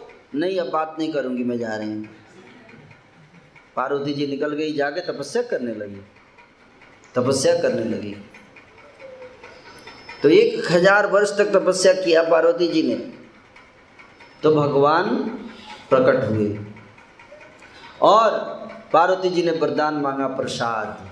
कि मेरे को महाप्रसाद मिले भप्रभु आपका। और संसार के सारे जीवों को महाप्रसाद मिले। तो भगवान नारायण ने पार्वती जी को वरदान दिया कि पार्वती जी, मैं आपको वरदान देता हूँ कि मैं जगन्नाथपुरी में भगवान जगन्नाथ के रूप में प्रकट होऊँगा और वहाँ पर चौबीसों घंटे मेरा प्रसाद अवेलेबल रहेगा किसी के लिए। और वो प्रसाद मेरे से भोग लगने के बाद सबसे पहले आपके पास जाएगा। और आप आएँगी और फिर उसके बाद मार्केट आनंद बाज़ार और आनंद बाज़ार में जीव जितने सारे आएँगे, चौबीसों घंटे में खा खा कर उनके लिए प्रसाद भेजता रहूँगा। इसलिए आप देंगे हमेशा सप्लाई होता रहता है। न भगवान पाते हैं, भेज देते हैं। जाओ। बांटो सबको, दिल्ली वालों को, गाजियाबाद वालों को, बरेली वालों को, सबको खिला दो प्रसाद। कोई बचने ना पाए। है? तो आनंद बाज़ार में जाके प्रसाद खाइएगा। हैं? या वहाँ से यहाँ लाकर पाइएगा, जो भी जो भी व्यवस्था है मुझे पता नहीं। पर प्रसाद पाना। जगन्नाथ जी का प्रसाद अगर कुत्ता भी खा लिया, कुत्ता भी अगर खा लिया, शास्त्र कहते हैं कि मान लीजिए आप प्रसाद पा गिर गया और कुत्ता के मुँह लगा दिया, फिर भी वो प्रसाद अपवित्र नहीं होता। है वो प्रसाद अपवित्र नहीं होता। कुत्ता खा लिया, फिर भी उसको खा लेना चाहिए। कभी प्रसाद अपवित्र नहीं होता, गंदा नहीं होता, कभी अपवा प्रसाद बासी नहीं होता, कभी अप्रसाद भगवान का प्रसाद सड़ता नहीं। उसको उतना ही सम्मान देना चाहिए भगवान की तरह। और प्रसाद जब सामने आता है तो उसको तुरंत पाना चाहिए। डीले नहीं करना चाहिए, है ना? ये टिकट है, हैं? लेकिन प्रसाद की तरह, है?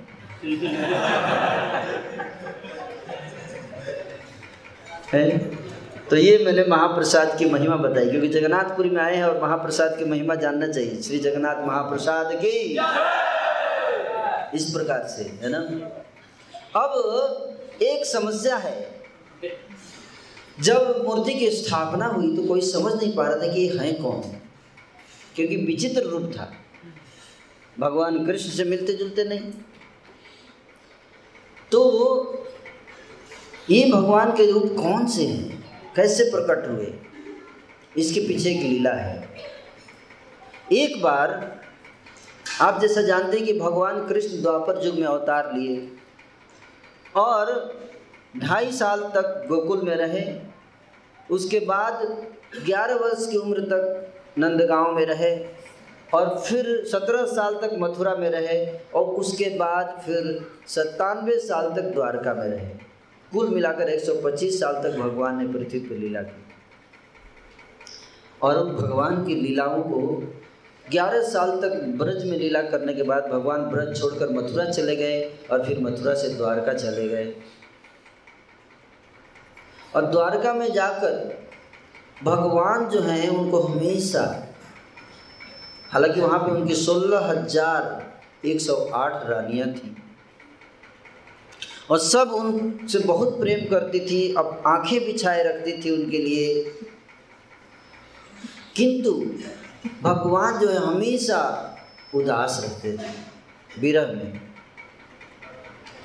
यहाँ तक कि रुक्मिणी देवी के साथ जब सो रहे होते थे पलंग पर तो रुक्मिणी जी जो हैं, वो रात में अचानक चिल्लाने लगते थे, राधे, ललिता, विशाखा रुक्मिणी कभी नहीं चिल्लाए। और रुक्मिणी जी को चिंता प्रभु को इतना प्रेम करते हो, फिर भी पता नहीं क्या कौन सा, क्या खिला दिया राधा ने। उसको याद करते रहते हैं। कैसा प्रेम दिया राधा ने, क्या प्रेम दिया, समझ नहीं पा रही हूँ मैं। कि ठाकुर जी राधा को भूलते नहीं। और रोतने लगते, आँखों से इतने आँसू गिरते, पलंग भीग जाता, पूरा तकिया भीग जाता, पूरा पेट भीग जाता, रोने से आँसू से।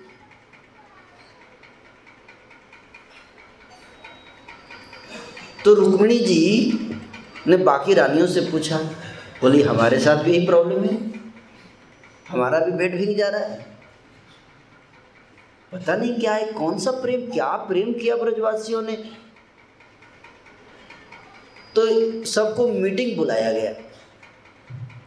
और सब रानियों ने मीटिंग किया, सोलह हज़ार एक सौ आठ रानियों ने कि भाई, क्या प्रेम था ब्रजवासियों का, राधा रानी का? क्या ऐसा क्या प्रेम किया कि इतना याद करते हैं? भूल ही नहीं पाते उनको। तो सबने निर्णय लिया कि हम तो देखे नहीं, हम कैसे बता सकते हैं? एक व्यक्ति है जो भगवान की सारी लीला देखा है। ब्रज लीला भी, मथुरा लीला भी और द्वारका लीला, तीनों। एक आदमी ऐसा। कौन? रोहिणी जी। रोहिणी। बलराम जी की माता रोहिणी है ना? तीनों जगह थी। तो रोहिणी जी को सबने पकड़ लिया। बोला, माता, हमारे स्वामी राधा को याद करते हैं, ब्रजवासियों को इतना याद करते हैं, रोते हैं। आखिर ऐसा क्या प्रेम था, जिसको वो भूल नहीं पाए इतने साल के बाद भी? रोहिणी बोली बहुत सीरियस मैटर है। अगर बताऊँगी तो गड़बड़ भी हो सकता है। बोले, क्या गड़बड़ हो सकता है? सुनाइए ना। रोहिणी बोली, अगर गलती से कृष्ण बलराम आ गए और सुन लिया कथा को तो फिर आप समझ लो आज उनका अंतिम दिन है द्वारका में। फिर दोबारा दर्शन नहीं कर पाओगे, भाग जाएँगे दोनों वृंदावन। एक बार उनको याद आ गया वृंदावन का तो भाग जाएँगे। बोले अच्छा ठीक है, लेकिन हम लोग दरवाज़ा बंद कर देंगे। कमरे के अंदर बिल्कुल लेक्चर हॉल में बैठकर और गेट पे बिठा देंगे किसी को। तो सुब, सबने सेलेक्ट किया सुभद्रा को कि, सुभद्रा, तुम गेट पे बैठना और कृष्ण बलराम अंदर नहीं आने देना उनको और अंदर रोहिणी माता कथा सुनाएँगी। तो ठीक है, सुभद्रा जाके बैठ गई। अब इधर रोहिणी दीदी ने कथा सुनाना शुरू किया और सुभद्रा सोच रही है, अरे, मैं भी थोड़ा क्लास लेक्चर सुन लूँ। ऐसे कान लगा के वो भी सुनने लगी। अब वो वर्णन जो हो रहा था ब्रजलीला का वर्णन सुनकर सुभद्रा भाव विभोर हो गई, मूर्छित होकर बेहोश हो गई। हमारे कई भक्त मूर्छित होकर बेहोश हो रहे हम देख रहे हैं। कथा इतनी रोचक है ही, क्या करें? गिरने ही वाले हैं। बगल वाले ध्यान दी गए, कोई सिर न टूट जाए। सुभद्रा तो बेहोश हो गए, ऐसे एकदम दोनों हाथ अंदर, आँखें बड़ी बड़ी पैर अंदर ऐसे लेटी हुई है। तभी कृष्ण बलराम आ गए दौड़ते दौड़ते। अरे इसको क्या हुआ? ये क्यों ऐसे लेटी हुई है? क्या हुआ? ऐसे बेहोश पड़ी है? इतनी खुश है? तो अंदर क्या चल रहा है? अंदर कान लगा के दोनों सुनना शुरू किया कथा सुनने लगे, वो दोनों भी बेहोश। कृष्ण बलराम दोनों बेहोश हो गए, ऐसे दोनों उनके भी हाथ अंदर, पैर शरीर के अंदर, ऐसे महाभाव में चले गए, महाभाव में। और तीनों ऐसे पड़े हुए हैं, सुभद्रा, बलदेव और जगन्नाथ, कृष्ण, तीनों।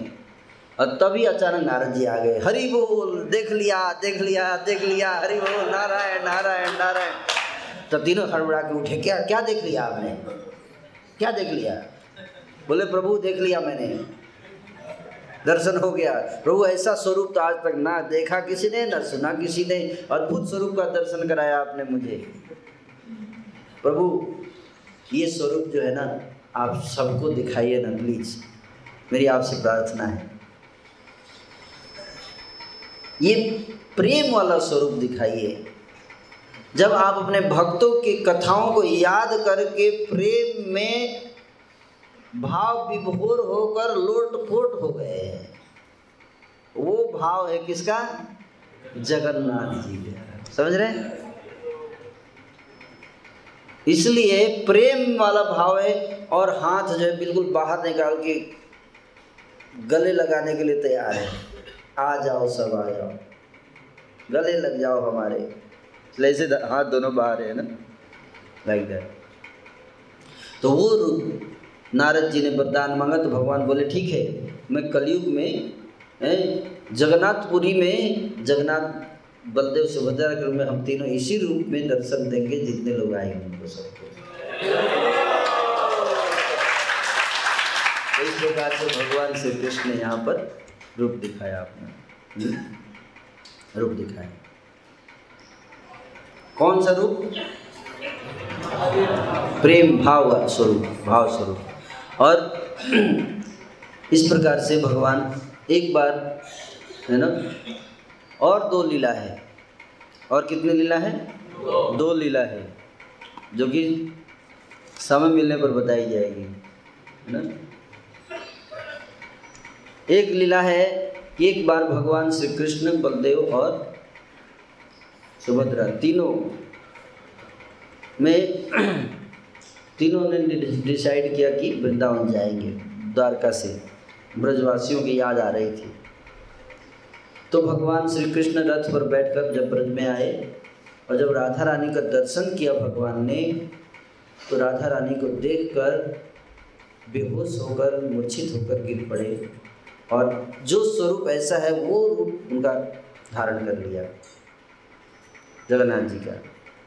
तो राधा रानी के प्रेम के विरह में जब मिलन होता है, विरह के बाद क्या?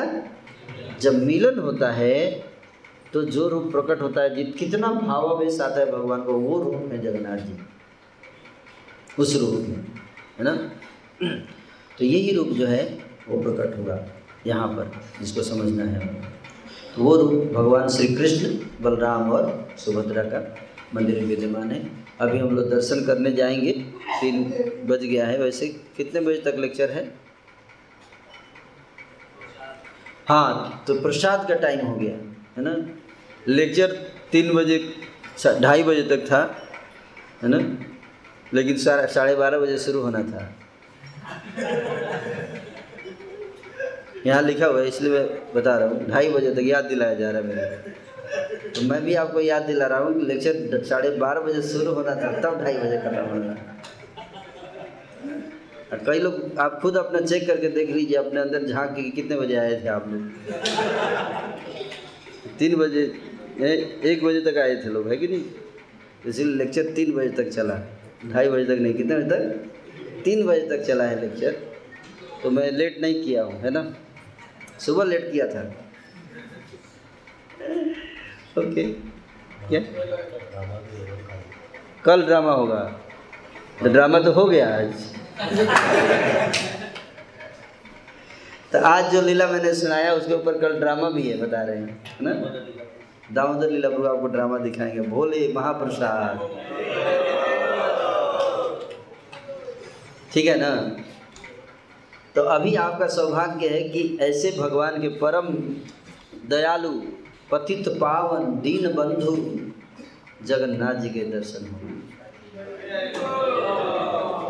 इतने दयालु हैं भगवान, इसका वर्णन नहीं किया जा सकता। भगवान जगन्नाथ अपराध नहीं देखते। अपराध नहीं देखते। जो इनकी सेवा करता है, उसको बहुत प्रेम करते हैं। और इनको ज़्यादा कुछ नहीं चाहिए, बस बढ़िया बढ़िया चीज़ बना के खिलाते रहिए। है ना? बस। भगवान को भोग लगाते रहिए, बढ़िया चीज़, बस। यहाँ पे इनके पुजारी जो इनकी पूजा करते हैं, वो बड़े प्रसन्न होते हैं भगवान उनसे, बड़े क्लोज रहते हैं। ऐसे एक पुजारी थे, ना? भगवान जगन्नाथ जी के पुजारी जो इनकी पूजा करते थे। तो वो लोग भगवान को ड्रेस पहनाते थे। तो एक बार राम एक बार पुंडरिक विद्यानिधि नाम के भक्त यहाँ आए। कौन? पुंडरिक विद्यानिधि। उन्होंने देखा, अरे, माड़ से लगा हुआ ड्रेस पहना दिया ठाकुर जी को, पहले धोना चाहिए था, डायरेक्ट मार्केट से लाते तो वो माड़ रहता है ना? तो कड़ा ड्रेस था धोया भी नहीं, जगन्नाथ जी को पहना दिया, कैसे पुजारी हैं? निंदा कर दिया पुजारियों का। क्या कर दिया? निंदा। जाके घर पे क्या ऐसे थोड़े होता है? कोई नियमों का पालन नहीं हो रहा है यहाँ पर। रात में सोए और जब सोए तो जगन्नाथ, बलदेव और सुभद्र तीनों पहुँच गए। और देख घुसा देख घुसा सही बता रहा हूँ। बहुत घूसा मारे। देख, मारे जा रहे, मारे जा रहे, गाल फुला दिया पूरा। विद्यार्थी बोले, प्रभु, आखिर गलती क्या है मेरी? बोले, मेरे पुजारी को तू रूल सिखा रहा है, हैं? मेरा पुजारी भाव से मेरी सेवा करता है, रूल से थोड़े करता है, हैं? अभी छोड़ देता हूँ, अगली बार किया तो और मारेंगे। पुंडरिक विद्यार्थी सुबह उठे, गाल खुला हुआ है एकदम। बोले, बड़ी गलती हो गई। है ना? तो दोष नहीं देखना है। क्या? पुजारियों में या पंडों में दोष नहीं देखना, है? उनका विशेष रिलेशन होता है भगवान से, है ना? विशेष रिलेशन होता है है ना? वैसे ही एक बार रामानुजाचार्य आए थे, है ना? तो रामानुजाचार्य भी यही गलती कर दी है ना? बहुत सारे नियम कानून देखने लगे।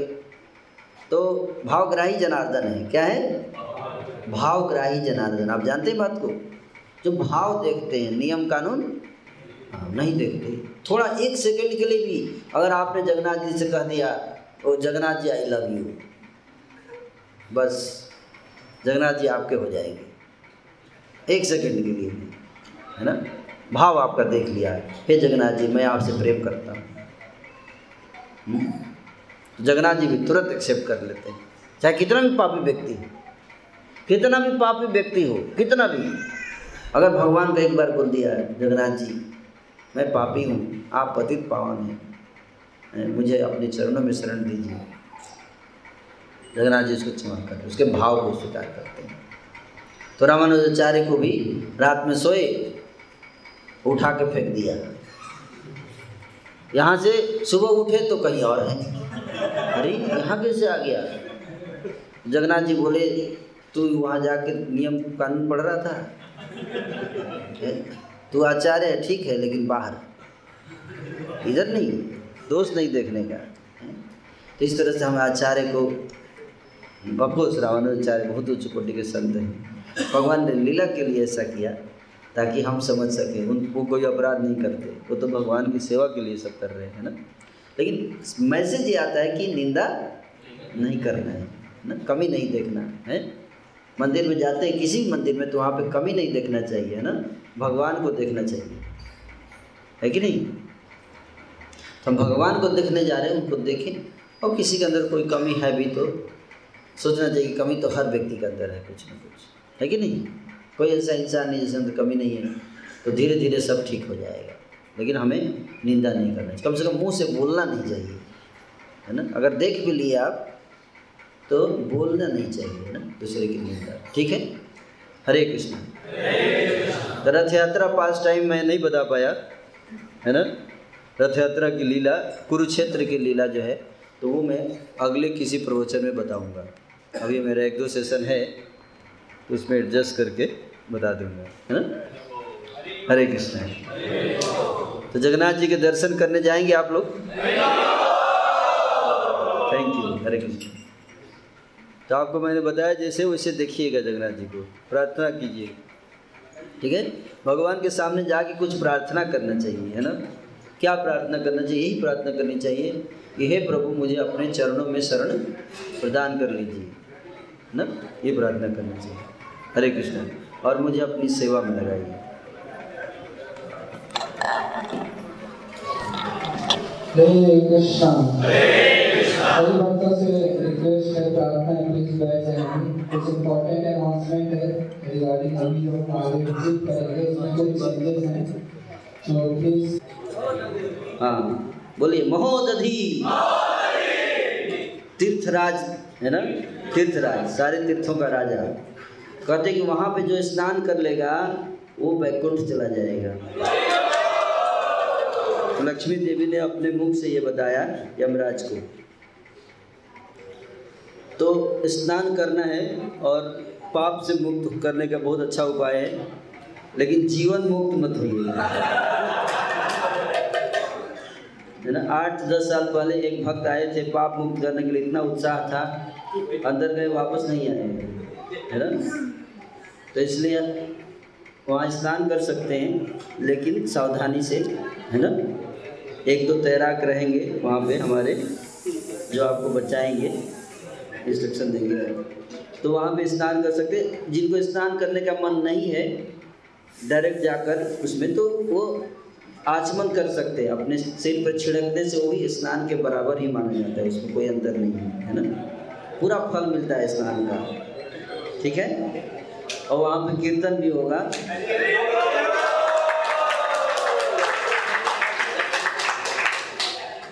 ठीक है?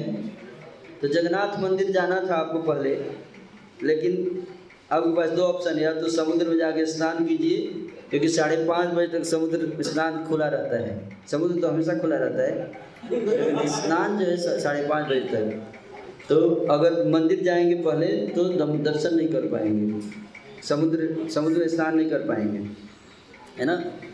और एक एक फ़ायदा ये भी है कि एक बार तीर्थराज में स्नान करके पाप धो के फिर दर्शन कर ले तो और अच्छा है। ये भी इस हिसाब से अच्छा है कि पहले स्नान और फिर दर्शन। है ना? तो दर्शन मंदिर में खुला रहता है, दस ग्यारह बजे तक आराम से दर्शन कर सकते हैं। बारह बजे तक दर्शन खुला रहता है जगह और थोड़ा लेट जाएँगे दर्शन करने तो और अच्छा है, क्योंकि भीड़ कम रहेगा। तो आराम से आप लोग दर्शन कर सकते हैं जगन्नाथ जी की, है ना? तो हम लोग वापस आते आते मुझे लगता है कि नौ बज जाएगा, है ना? साढ़े आठ, नौ। तो नौ से दस बजे तक, ग्यारह बजे तक आप आराम से दर्शन करते रहिए, बारह बजे तक भी कर सकते हैं, है ठीक है? हरे कृष्ण।